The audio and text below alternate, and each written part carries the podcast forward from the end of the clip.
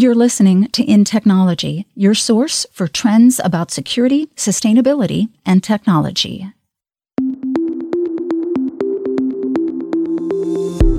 Sustainability as a user experience is going to be a big one. Everybody is going to really want to see sustainability in the product that they're buying, which means it's a visible factor.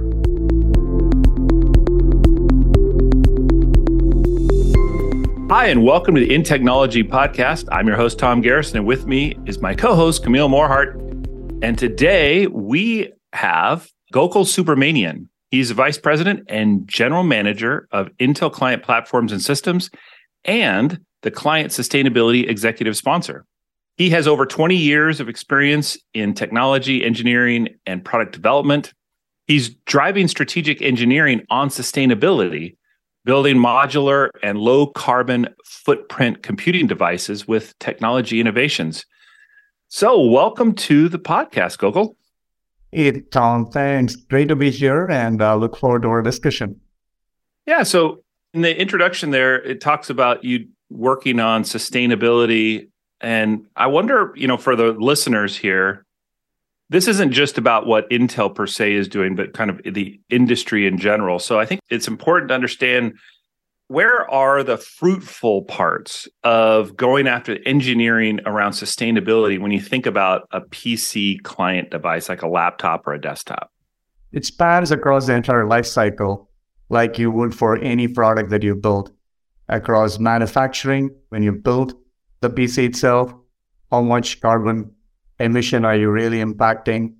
And then it goes into the operational side. When the user starts using the PC, how much of power and energy efficiency that they are really impacted by when they have their active usages on the PC. And the last one is as they use the PC and get nearer towards the end of life, what happens to that piece of equipment? And what are the things that can be done to revive, reuse, repair it before it hits the recycle yard?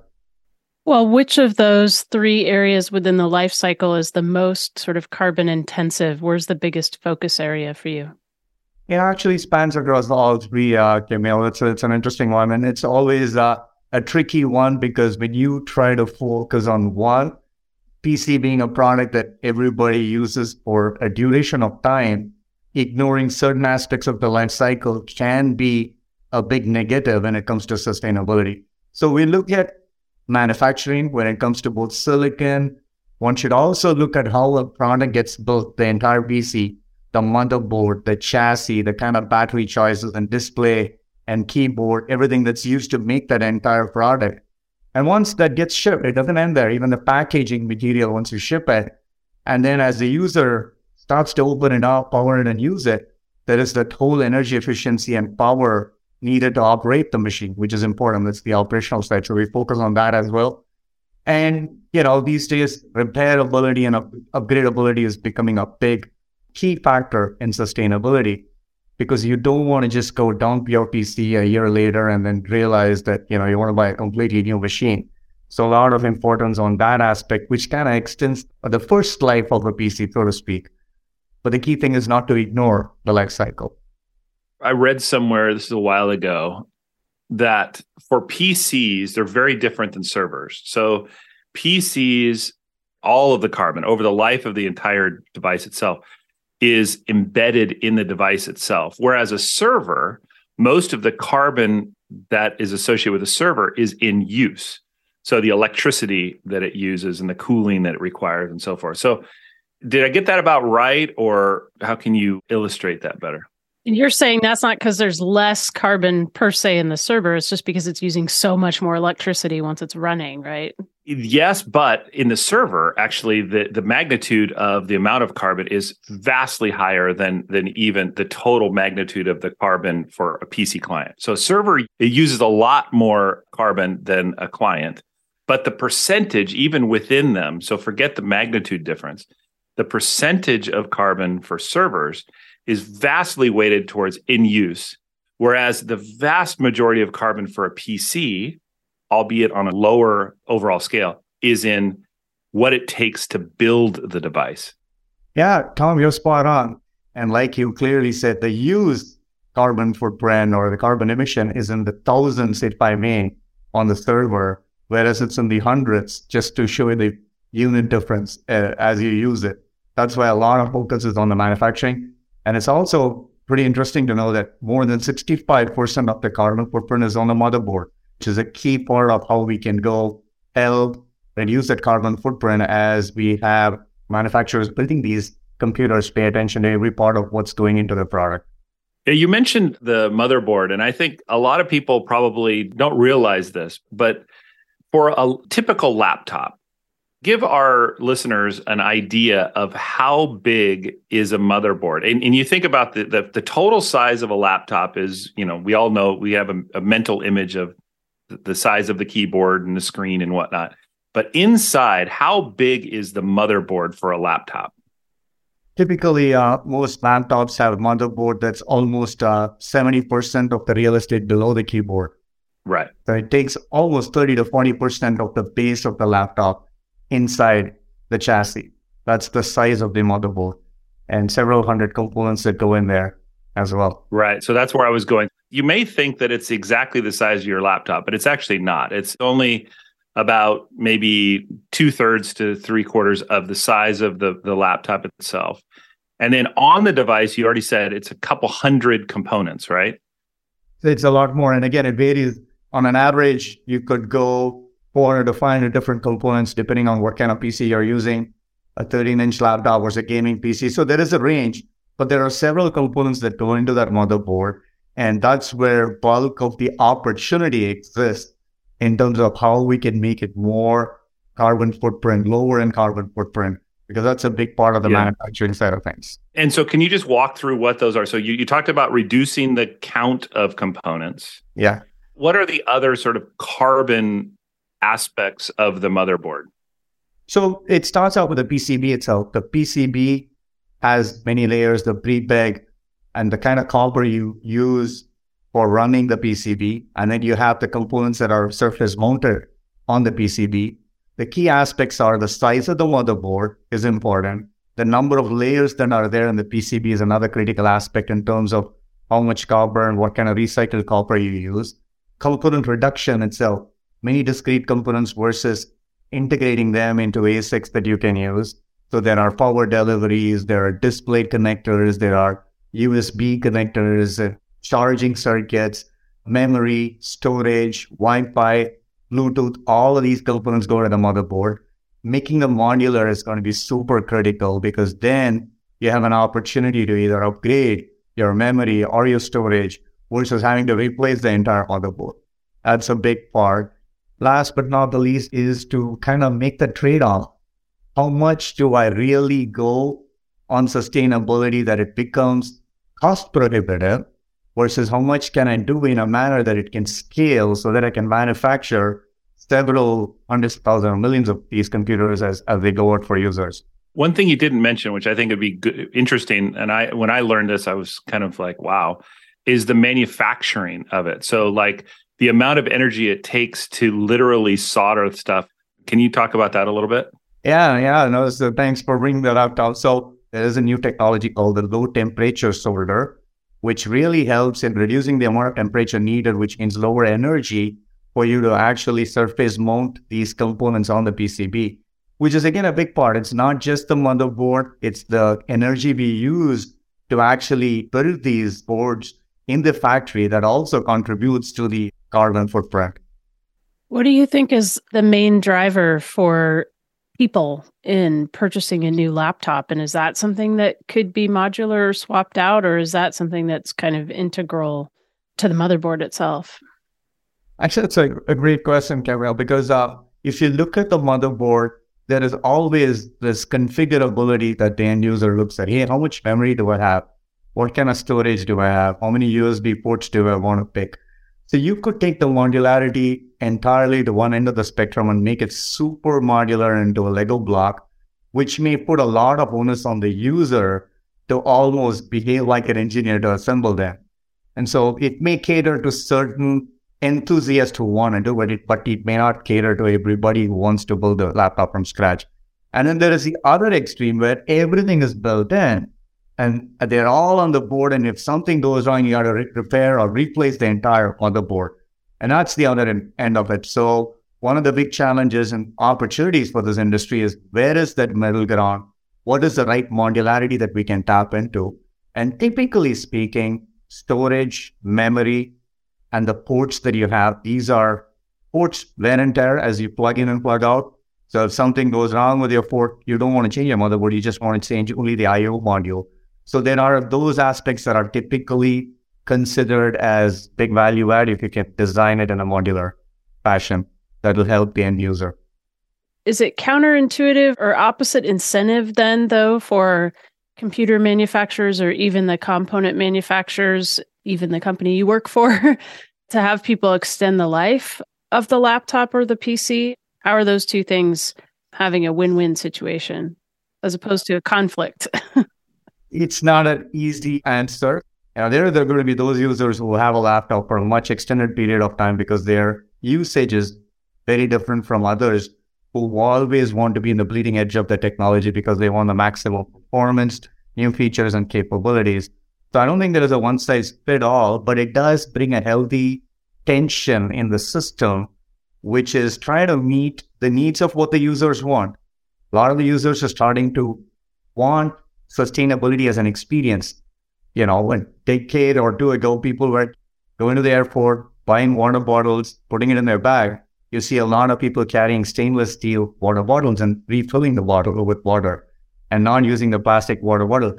And now that shows that they care. And, and I think the trend is more where users want to take a device out and they want to show that they've actually been a responsible citizen to the planet where they have a, a sustainable compute device. So you're seeing that trend shift. So that causes an interesting tension that you just brought up, where we have to balance it on what's the right thing for the business and what's the right thing for what the user is not caring for. Can you talk about what part the battery plays when you're dealing with, I guess, specifically laptops, although I, I know some desktops also have batteries?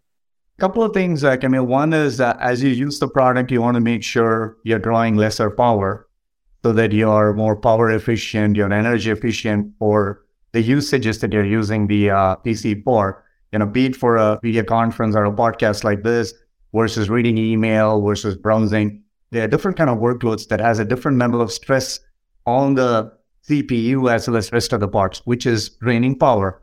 And so that's one important thing so that you want to improve the battery life and be in low power.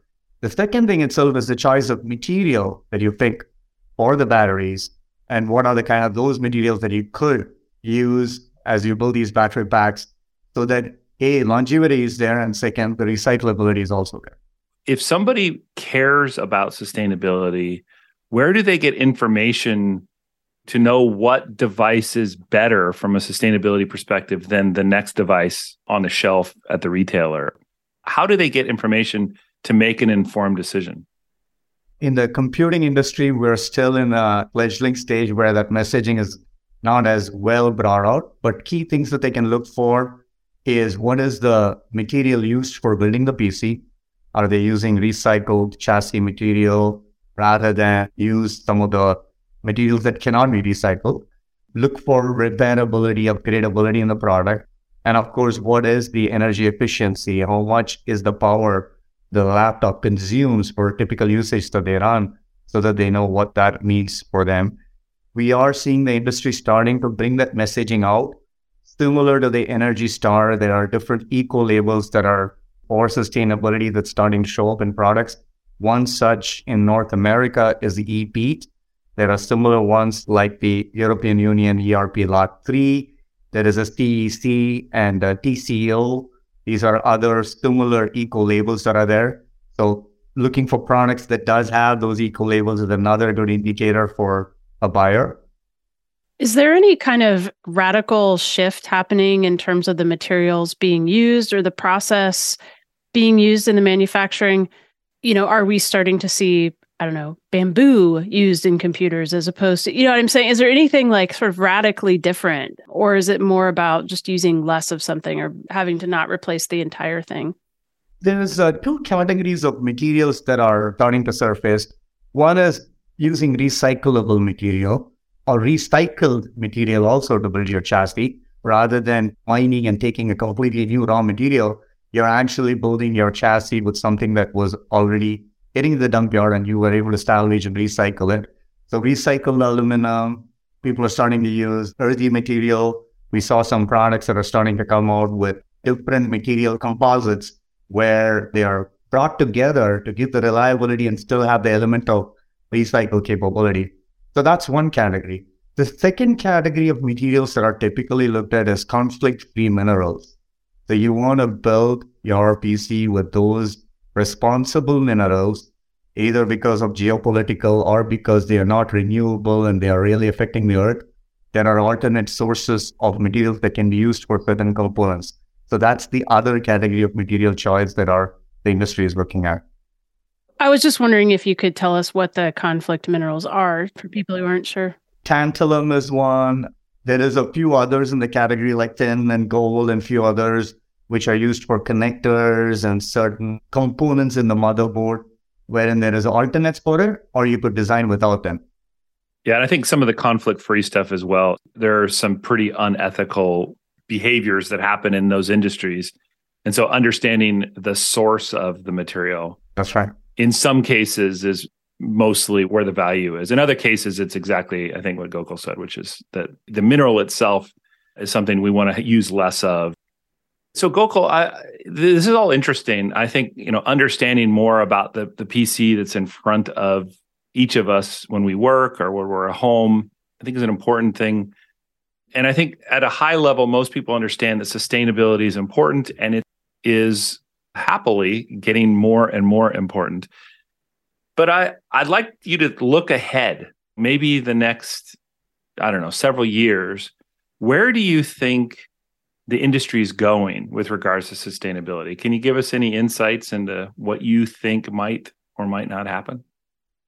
everybody is going to really want to see sustainability in the product that they're buying, which means it's a visible factor.